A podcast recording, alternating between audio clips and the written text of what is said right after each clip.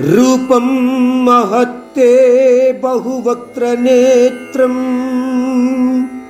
महाबाहो बहुबाहूरुपादम्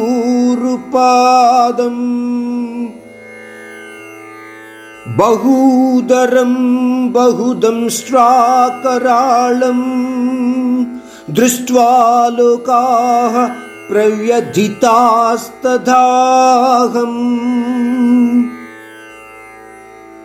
अर्जुन इस श्लोक में अपनी खुद की डरी हुई भावना व्यक्त कर रहा है।